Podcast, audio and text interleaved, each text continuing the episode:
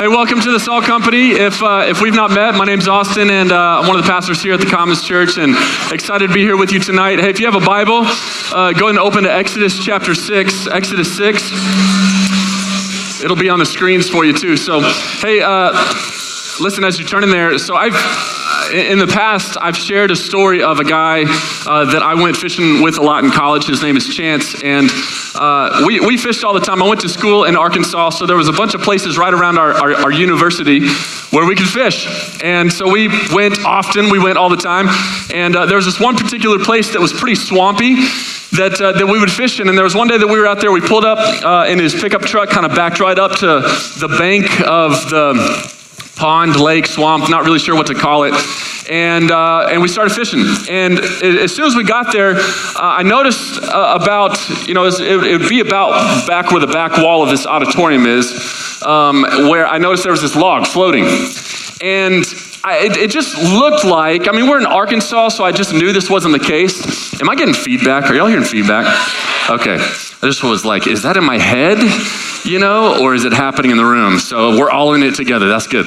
Um, well, I looked at this log and I was like, that looks like an alligator just kind of floating there, but we're in Arkansas, so there's no alligator. So, but I said it to Chance, I was like, dude, that log totally looks like an alligator. That'd be nuts, right? And he's like, yeah, we're in Arkansas though. So we just keep fishing. And uh, we fished for probably 45 minutes, caught nothing. Normally we'd catch, you know, a bunch because, you know, we're good fishermen, but uh, we didn't catch anything.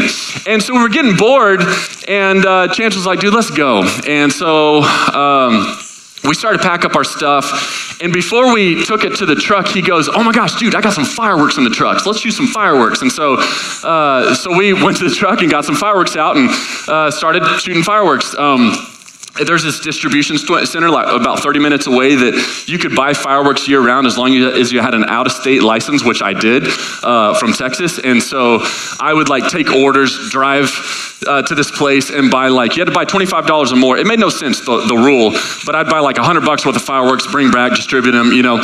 And so he had a bunch of bottle rockets, like the small bottle rockets that I think are against the law now. And so we just got these things out and started shooting them. And, uh, and I mean, this is so dumb, like two college guys standing out by this lake shooting bottle rockets by themselves. Um, but at one point, we're like, dude, let's try to hit that, that log. And so, you know, we shot a couple, and you can't control where a bottle rocket goes if you've ever shot one before. Uh, but I shot one bottle rocket, and it goes straight up in the air, and then literally just goes, boom, and like lands right on that log, and immediately the log just goes boom under the water. Now, if you've ever like shot a tiny bottle rocket and seen a big log, you know a tiny bottle rocket cannot make a big log like that move. So it goes pop, hits the top of the, the log, the log goes under the water, and we're like, oh my gosh, maybe that was an alligator. And we're just standing there frozen, and next thing you know is you saw, you ever seen a fish swim close to the top of the water? There's a wake that kind of follows it. Yeah, we saw a wake about this big going like this across the top of the water straight towards us. And we're like, oh my gosh, it's an alligator. It gets to about like, I don't know, four rows from me and just goes, goosh, makes this big splash and disappears. We're standing here on the bank and we're like, oh shoot, you know, so we start grabbing our stuff and we go and we get in the truck and uh, we, we got out of there. And we got back to campus. We never saw it again. We got back to campus and we're like, surely, surely, like there's not alligators in Arkansas. So we start asking around and sure enough, there are alligators in Arkansas.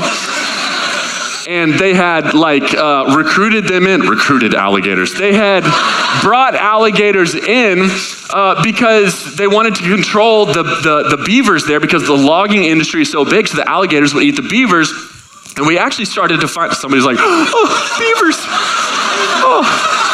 So we actually started to find out that the alligator population was actually a problem. They didn't think about the fact that the alligators would take out all the beavers, and now there's like too many alligators because there's no predator of the alligators. So, anyways, we're like, oh my gosh, I totally hit an alligator with a firework, and uh, it was just nuts that we have alligators in Arkansas. So we never fished in that spot again. Uh, why do I share that story though? I share it because here we are, we're picking up, uh, what is this, week three of Exodus? Week three, last week, Preston took us up to the end of Exodus 6. And by the way, what an incredible sermon. I mean, he, he pointed out the fact that sin, it demands, it distracts, and it destroys, but praise God that God delivers. And he took us up to chapter 6, and what we're seeing is this we're seeing Pharaoh, it's, it's like, it, it, it's almost like he keeps shooting fireworks at God. You know, like testing God, trying to provoke God to see if he's actually real because it was like he was saying, Man, this God of Israel, he's not real, but if he is, you guys watch this because it's going to wake him up. Pew, you know, shoots a firework at him. And if he's, Exodus 5, verse 1 and 2, he says something significant, and really he makes a big mistake. In Exodus chapter 5, verse 1 and 2, he says, he asks the question, Who is the Lord that I should obey his voice and let Israel go? You've got to understand the rest of Exodus is God's answer to that question. Him asking that question, like that's the moment that sets in motion the worst period of history in, in Egypt's like whole story. And from that point on, really, the next few chapters of Exodus, it shows this account of God's initial response to Pharaoh.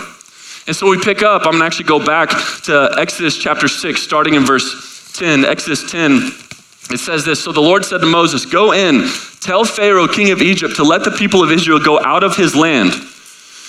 But Moses said to the Lord, Behold, the people of Israel have not listened to me. How then shall Pharaoh listen to me, for I am of uncircumcised lips? But the Lord spoke to Moses Aaron, and Aaron and gave them a charge about the people of Israel and about Pharaoh, king of Egypt, to bring the people of Israel out of the land of Egypt. Okay, so now you skip to chapter 7, verse 1, and we kind of pick up where that story picks up, and it says, And the Lord said to Moses, See, I have made you like God to Pharaoh, and your brother Aaron shall be your prophet. You shall speak all that I command you, and your brother Aaron shall tell Pharaoh to let the people of Israel go out of his, out of, out of his land. But I will harden Pharaoh's heart. And though I multiply my signs and wonders in the land of Egypt, Pharaoh will not listen to you. Then I will lay my hand on Egypt and bring my hosts, my people, the children of Israel, out of the land of Egypt by great acts of judgment. And the Egyptians shall know that I am the Lord when I stretch out my hand against Egypt and bring out the people of Israel among them. Verse 6 says, Moses and Aaron did so. They did just as the Lord commanded. Now Moses was 80 years old and Aaron 83 years old when they spoke to Pharaoh, which says God can use anybody, even when you're retired. But Exodus 7 to 12 now is where God unleashes these 10 plagues on Egypt and absolutely like wreaks havoc, completely, honestly destroys the people and uh, and, and, the, and, the, and the country. Like he rips them to shreds. So, first plague, he sins. He, uh, he, he takes their main water source, the Nile River, and he turns it into blood, or at least this red, undrinkable substance. Followed by that was uh, he sends frogs. And followed by that, he sends gnats, and then he sends flies, and then he, uh, he, he kills the livestock of all of, the, uh, all of the Egyptians. And if you look at chapter 9, verse 4, it says he didn't touch any of the Israelites' livestock. And they're all living there together, but he didn't touch their livestock, only the Egyptians' livestock. And after that, he sends this plague of boils on the people. I mean, these painful boils that they were getting. Then he sends hail that destroys all of their crops. And then he sends locusts that destroys whatever remained of the crops. And then he sends this darkness. In chapter 10, verse 21 says it was a darkness that could be felt. Like you ever, you ever been in a dark place where it's like you can't see anything? None of us have been in a place that was as dark as it was in Egypt when he sent the ninth plague. And then he sent the tenth plague. And the tenth plague was he was going to kill the firstborn male of all of the Egyptians. I mean, God wreaks havoc on Egypt, all because Pharaoh didn't listen to God. And this is often one of the points where we kind of stop and we start to draw conclusions and make applications, which sounds something like this Man, don't mess with God. Uh, I'm from Texas. There's a slogan don't mess with Texas. Like, that's what I hear. Don't shoot fireworks at God. Don't try to provoke God. And the fact that God is massive and he's powerful and he's jealous for his name and for his people and for his plan, it's a big thing to understand. Nothing can defeat God's plan. Like, not even a powerful, uh, strong army can defeat God's plan. God avenges his name, he avenges his people, he avenges his plan. But you got to hear this that's only, only half of what's happening here. And I can prove it to you. Look at chapter 7, verse 13. So God sends Moses and Aaron to Pharaoh and he says, "Hey, you got to let you got to let my people go or there's going to be like some plagues and judgment and all this stuff that's going to come to you." But before he sends the plagues, he actually does this kind of miraculous thing with Moses and Aaron and even after Moses or Pharaoh saw this miraculous thing, it says in verse 13, still Pharaoh's heart was hardened. And he would not listen to them as the Lord had said. Then you get to chapter 7 verse Verse 23, he sends the first plague. And it says, Pharaoh turned and went into his house, and he did not, he did not take even this to heart. So the, the whole Nile River turns to blood. And again, his heart was hardened. Chapter 8, verse 15, after the second plague, it says, it says, He hardened, but when Pharaoh saw that there was a respite, he hardened his heart and would not listen to them as the Lord had said. Third plague, verse 19, it says, Then the magician said to Pharaoh, This is the finger of God, but Pharaoh's heart was hardened. And he would not listen to them as the Lord had said. Chapter 8, verse 32. But Pharaoh hardened his heart this time also. Chapter 9, verse 7. And Pharaoh, it says, or it says, the heart of Pharaoh was hardened and he did not let the people go. Chapter 9, verse 12.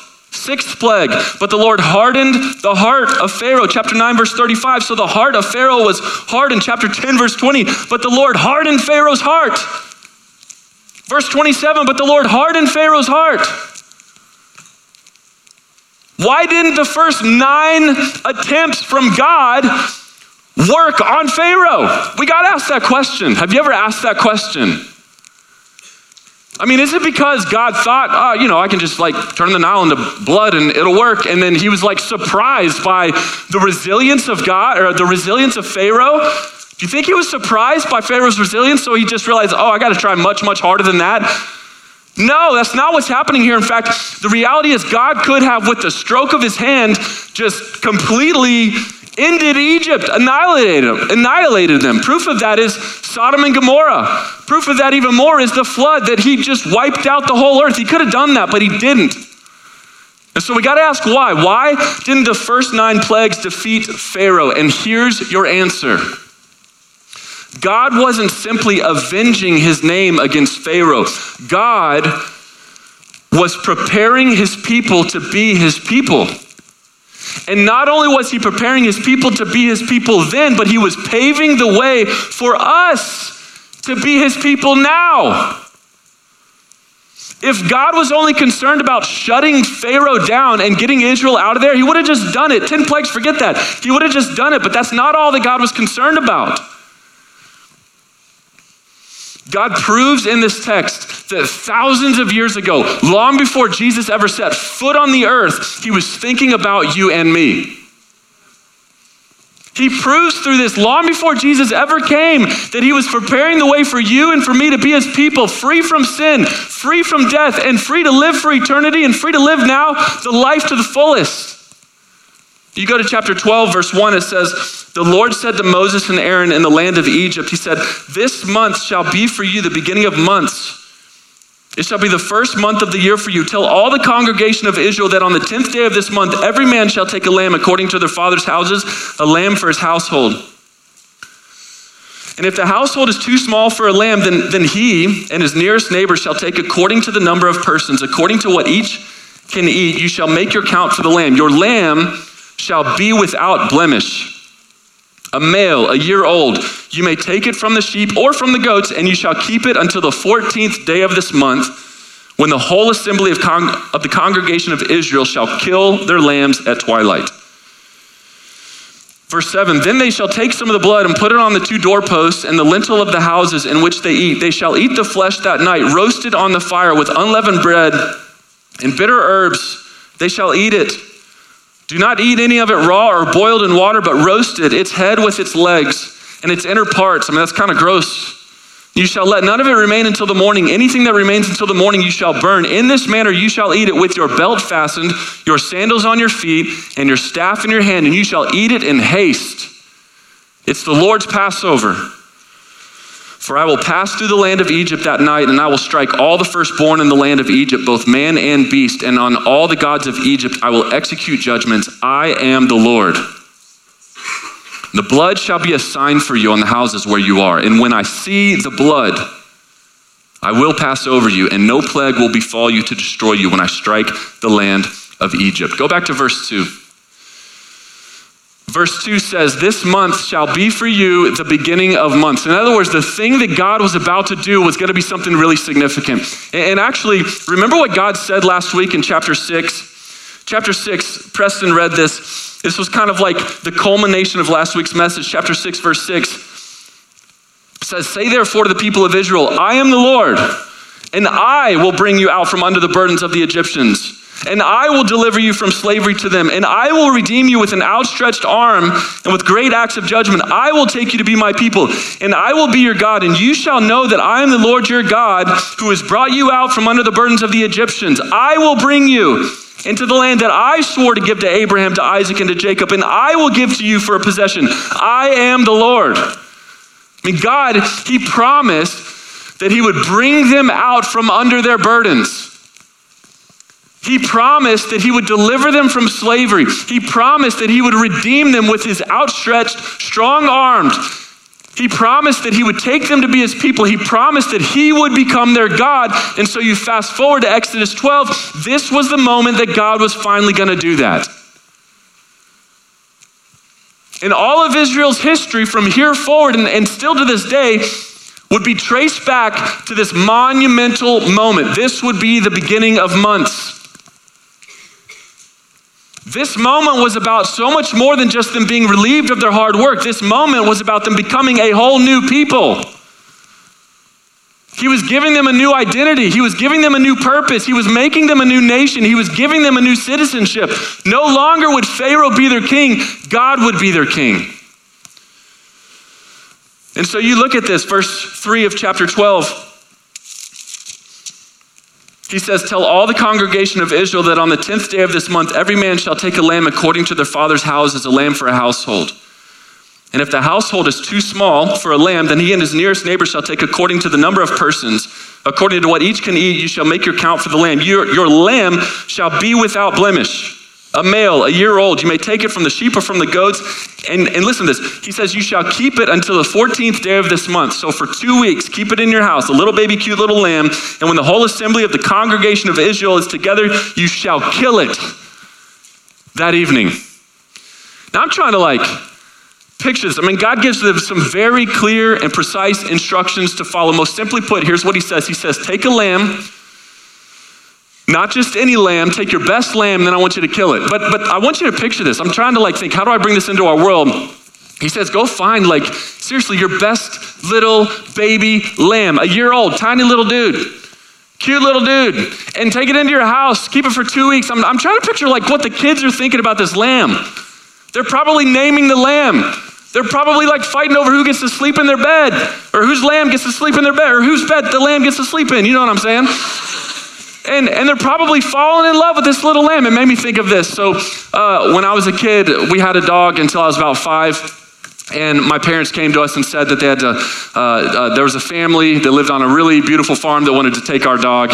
And uh, so we gave our dog to this family. It clicked with me about, actually, only about five years ago that, oh my gosh, they didn't take my dog to a farm, they killed my dog. Um, but in high school, so for like from five years old until high school, I was like, I was like uh, wanting a dog. In my sophomore year of high school, uh, I was in my room one night. My mom comes up to me, or she comes in my room and she says, "Hey, do you still want a dog?" And I was like, "That came out of nowhere." Yes. I said, "Why, do you ask?" And she goes, "Because our friends uh, just had a litter of puppies. They want to give us a puppy." And I was like, "That's awesome. What kind of what kind of dog?" And she said, "Well, that's the thing. Uh, it's a miniature poodle." And I was like, "Nope, hard pass. I don't want it." And so uh, that was the end of the conversation. Well, the next day I got home from school, came into my room to put my bag down, and I see this tiny little kennel in my room. And I was like, no, she didn't. So I go over there to the kennel and I squat down and open the little door, and this cute, tiny little white miniature poodle comes, crawls out in my lap, and just snuggles his head against me. And I said, You will forever be named Lloyd. I named him after my favorite character in my favorite movie at the time, which you can try to figure out what movie that is. But I named him Lloyd, and I actually have a picture of Lloyd when he's a little bit older. Uh, this is Lloyd right there. that was actually right before we put him down. But, um, anyways. I'm just trying to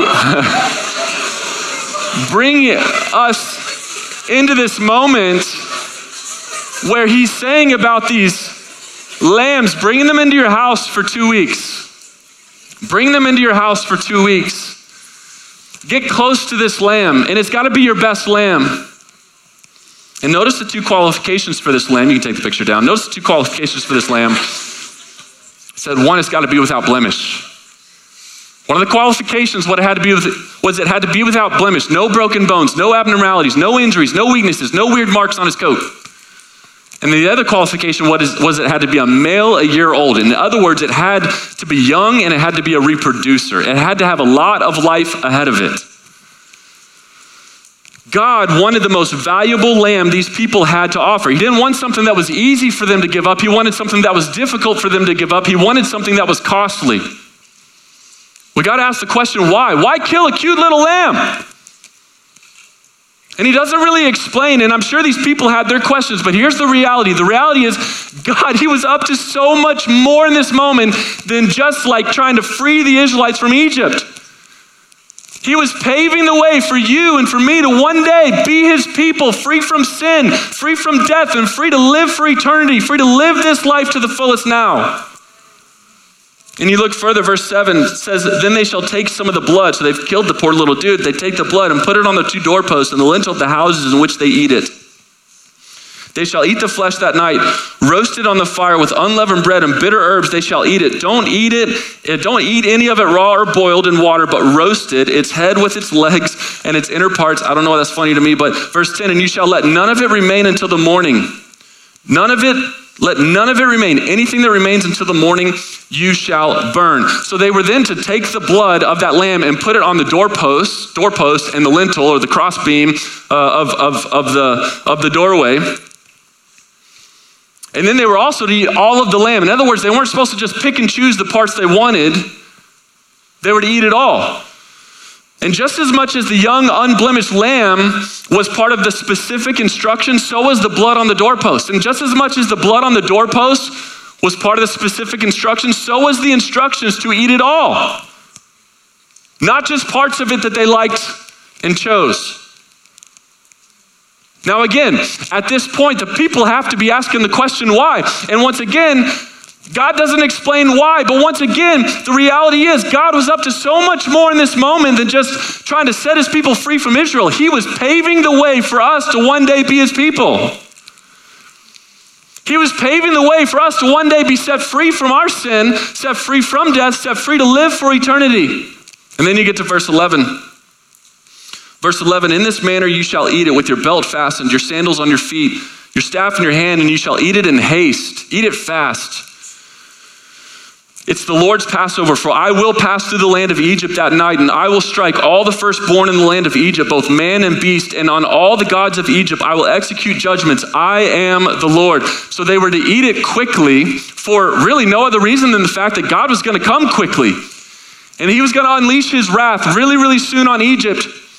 And anybody who hadn't completed this or done this, like they would not be spared from the wrath that was coming. And they were to eat it dressed and ready to go because they were to eat it in expectation that God was going to do something. They were to eat it with this expectation that God was about to change their circumstances. And then you get to verse 13 where it says, The blood shall be a sign for you on the houses where you are. And when I see the blood, I will pass over you.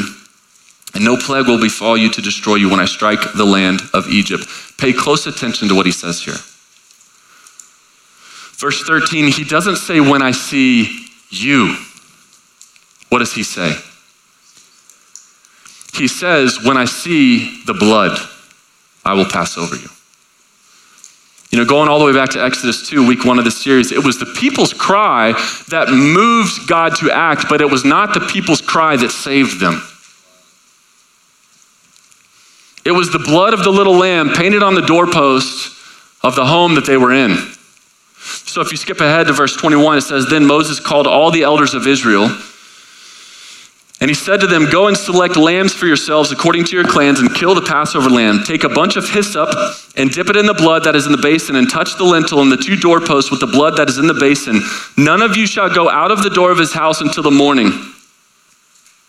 For the Lord will pass through to strike the Egyptians, and when he sees the blood on the lintel, and on the two doorposts, the Lord will pass over the door and will not allow the destroyer to enter your houses to strike you. So, this is where I want you to actually visibly see this picture. So, um, this is a doorpost, uh, or this is like a door frame. And, and so he says, Moses, go, go do this. And so Moses, he gathers the elders of Israel and he says, Guys, go get the little lambs, get them into your house and kill them. Take the blood and then get, he says, get a, some, some hyssop. Hyssop was a plant that they used to sprinkle blood on things. It was known for like its I don't know, I think it was known for like its healing power. So uh, this paintbrush is like the hyssop.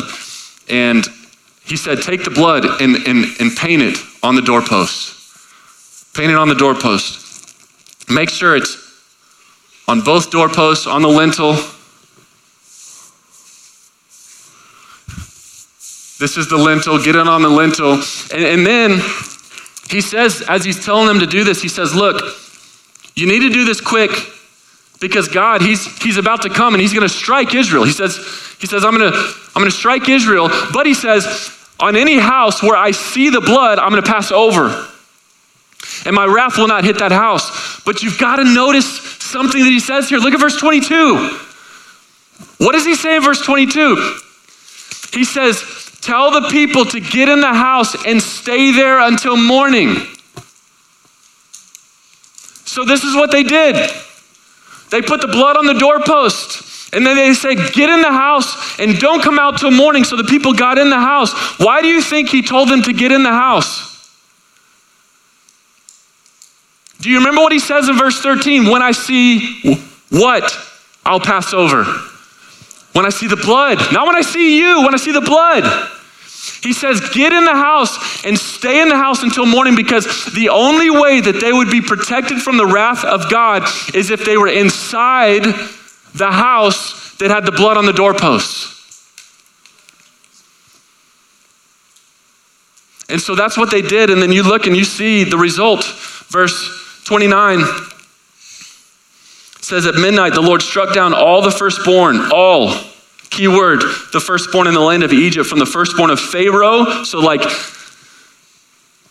highest firstborn in all the land from the firstborn of Pharaoh who sat on his throne to the firstborn of the captive who was in the dungeon, the lowest in all the land, and all the firstborn of the livestock, which is worth pointing out here. God's wrath wasn't selective based on social class or economic status, it was selective based on who was in the house with the blood on the doorpost. And it goes on and he says, verse 30, and Pharaoh rose up in the night, he and all his servants and all the Egyptians, and there was a great cry in Egypt, for there was not a house where someone was not dead. And then he summoned Moses and Aaron by night and said, Up, up, go out from among my people, both you and the people of Israel, and go serve the Lord as you have said, which is crazy because think about this. Think about this. I know you know where this is going. Pharaoh was done because his firstborn son had just been killed. Get out from among my people, he says, both you and the people of Israel, and go serve the Lord as you have said. Take your flocks and your herds as you have said, and be gone and bless me also. You get to verse 40. The time that the people of Israel lived in Egypt was 430 years. They'd been enslaved in Egypt for 430 years and they'd finally been set free. They'd finally been set free. They were no longer under the rule of Pharaoh, they were now under the rule of God. They had this new freedom. They had this new king. They had this new land, this new identity, this new life. And you've got to hear this. Preston said it last week. Israel's story is so much like our story. In fact, in many ways, this story helps us better understand our own story. Their story actually is the beginning of our story. And in case you're not seeing this already, let me just connect the dots for you. Going back to last week, Preston said, We're all stuck in sin. I mean, just like the Israelites we're all enslaved in Egypt, all of us are enslaved in sin. And think about this. They had been enslaved for how many years? What did it say? Do you remember? 430 years, which means this generation that is experiencing God setting them free, they had been born into slavery. All of us have been born into slavery, not in Egypt, but in, into sin. And go back to where we started tonight. Why didn't the first nine attempts from God work on Pharaoh? Did God think that he could defeat Pharaoh with the bloody Nile River? And he was like, oh, shoot, Pharaoh's more resilient than I thought, so I got to try harder? No, this was a super intentional move by God. Remember, God, he's preparing his people to be his people. And he wanted them, and listen, he wants you and he wants me to see that there's only one way to be set free from slavery. He did it this way because he wants us to see that there's only one way to become God's people. Just like there were nine plagues that didn't work, there's a lot of ways that we try to break free from sin. There's a lot of ways that we try to save ourselves from the wrath of God. There's a lot of ways that we try to get right with God. And for some of you, that's like you, you're here. That's why you're here. You're like trying to be a better person and start coming to churchy stuff more often. We try to be more religious. We try to be more spiritual, get in touch with our spiritual side, you know, discover spiritual stuff. We try to be more giving. We give to charity. We try to do good works. We try to better ourselves through counseling, 12 step programs, reading motivational stuff, going to conferences and things. But only one thing works. And you see what that is. Go back to Exodus 12, verse 3 says, Tell all the congregation of Israel that on the tenth day of this month, every man shall take a lamb according to their father's houses, a lamb for a household. And if the household is too small for a lamb, then he and his nearest neighbor shall take according to the number of persons, according to what each can eat, you shall make your count for the lamb. Your lamb shall be without blemish. A male a year old, you may take it from the sheep or from the goats and you shall keep it until the 14th day of this month, when the whole assembly of the congregation of Israel shall kill their lambs at twilight. Listen, there's only one thing that works there has to be the sacrifice of a life. But in the same way that not just any lamb would do, not just any life will do. It had to be perfect and without blemish. You have to understand this is why we need Jesus. 1 Peter 1 18 and 19 says, You were ransomed from the futile ways inherited from your forefathers, not with perishable things such as silver or gold, but with the precious blood of Christ, like that of a lamb without blemish or spot. Jesus was the only man to live a perfect, sinless life. He's the only person without blemish or spot. 1 Corinthians 5 7 says, Cleanse out the old leaven that you may be a new lump as you really are unleavened. For Christ, our Passover lamb, has been sacrificed. Jesus was sacrificed for us. He was crucified on a cross for us. He is our Passover lamb. There's only one thing that works. There has to be a sacrifice of a life. Look at verse 7. Then they shall take some of the blood and put it on the two doorposts and the lintel of the houses in which they eat it. Listen, there has to be blood. There has to be blood. Leviticus 17 11, your favorite book of the Bible says, For the life of the flesh is in the blood, and I've given it for you on the altar to make atonement for your souls. For it is the blood that makes atonement by the life. Hebrews 9:22 says, "Indeed, without the shedding of blood, there is no forgiveness of sins." But not just any blood will do. For the longest time, I could I, I was never able to give blood because I was leaving. I was traveling uh, out of the country all the time to these countries where it's like they're on a list. If you've been to this country, then you can't give blood.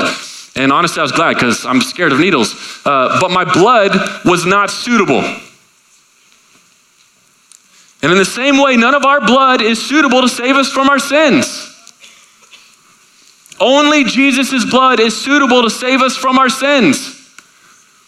Again, Hebrews 9 says in verse 12 Jesus entered once for all into the holy places, not by means of the blood of goats and calves, but by means of his own blood, thus securing an eternal redemption. For if the blood of goats and bulls, and the sprinkling of defiled persons with the ashes of a heifer sanctify for the purification of the flesh, how much more will the blood of Christ, who through the eternal Spirit offered himself without blemish to God, purify our conscience from, de- from dead works to serve the living God? Only one thing will work. There's got to be a sacrifice of life. There's got to be blood, and not just any blood will do. And then you look at verse 11. Verse 11 says, In this manner you shall eat it. Listen to this part. You shall eat it with your belt fastened, your sandals on your feet, and your staff in your hand, and you shall eat it in haste. Eat it fast. It is the Lord's Passover. Listen, there must be urgency and expectancy. There is no time to wait. There's no time to discuss. God is coming sooner than you think. Your last breath could be sooner than you think. In the same way Israel needed a Passover moment, every single one of this of every single one of us in this room need a Passover moment. We all need our beginning of month. That moment where God's promise of redemption gets applied to our lives. And this is where it comes home. Look at verse 21. Then Moses called all the elders of Israel and said to them, Go and select lambs for yourselves according to your clans, and kill the Passover lamb. Take a bunch of hyssop and dip it in the blood that is in the basin, and touch the lintel and the two doorposts with the blood that is in the basin. None of you shall go out of the door of his house until the morning, for the Lord will pass through to strike the Egyptians. And when he sees the blood on the lintel and on the two doorposts, the Lord will pass over the door and will not allow the destroyer to enter your houses to strike you. Can you see it? Like, this is what God has done, and this is what God was doing all those years ago. He was paving the way, not just for his people to be set free from, uh, from Egypt, but for us to be set free from sin, for us to be set free from death. And that's why he sent Jesus, the perfect, unblemished lamb, to the earth to be sacrificed, to shed his blood on a cross. You got to understand, God provided the lamb through Jesus. We don't have to provide the lamb. God provided the sacrifice for you. You don't have to make your own sacrifice. And you know what's crazy? God even, He went to the trouble of painting the blood on the crossbeams, on the doorposts for you. We don't even have to do that. Listen, our only responsibility is this it's to choose where we stand.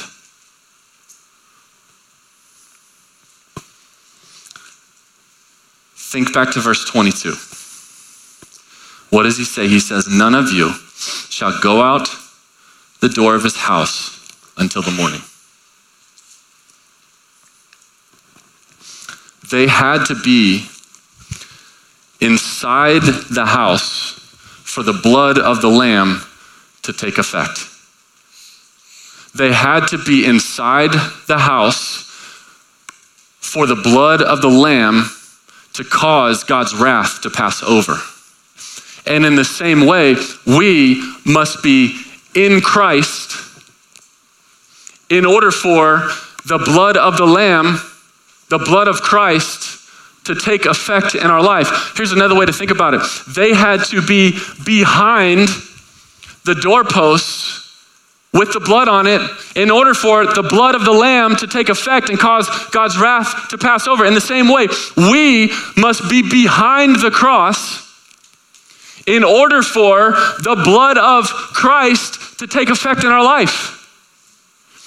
In fact, Colossians chapter 3, verse 3, it says this For you have died, and your life is hidden with Christ in God. When Christ, who is your life, appears, then you also will appear with him in glory. Do you realize this makes the most important question for you to ask and answer tonight this Where are you standing in reference to the cross? Are you hidden behind the cross? See, many of you, you're standing beside the cross. You acknowledge that it's there.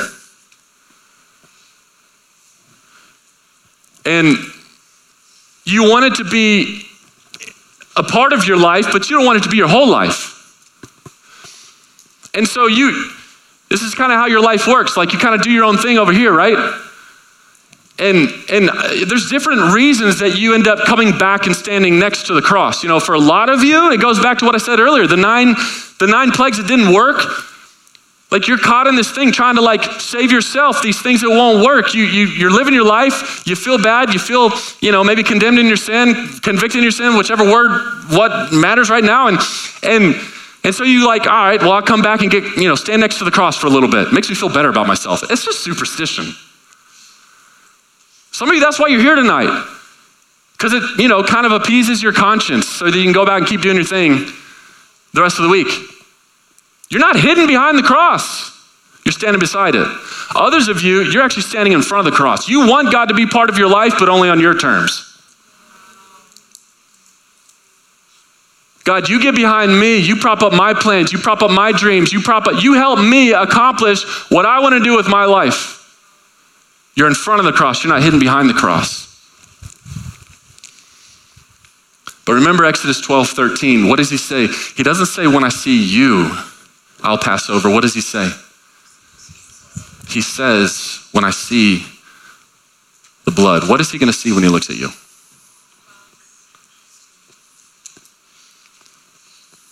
That's all dependent on where you're standing.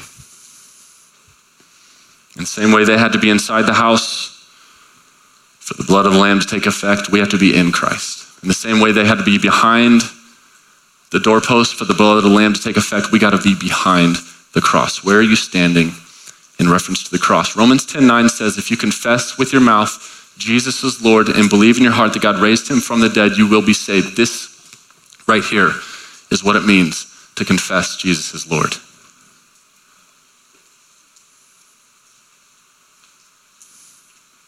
I will follow you. I trust you. This is what it looks like to trust Jesus. This is not trust. Like, do you realize this? You can acknowledge Jesus died on the cross and still not trust him. This is not trust. There's only one place to stand in trust, and it's right here behind the cross.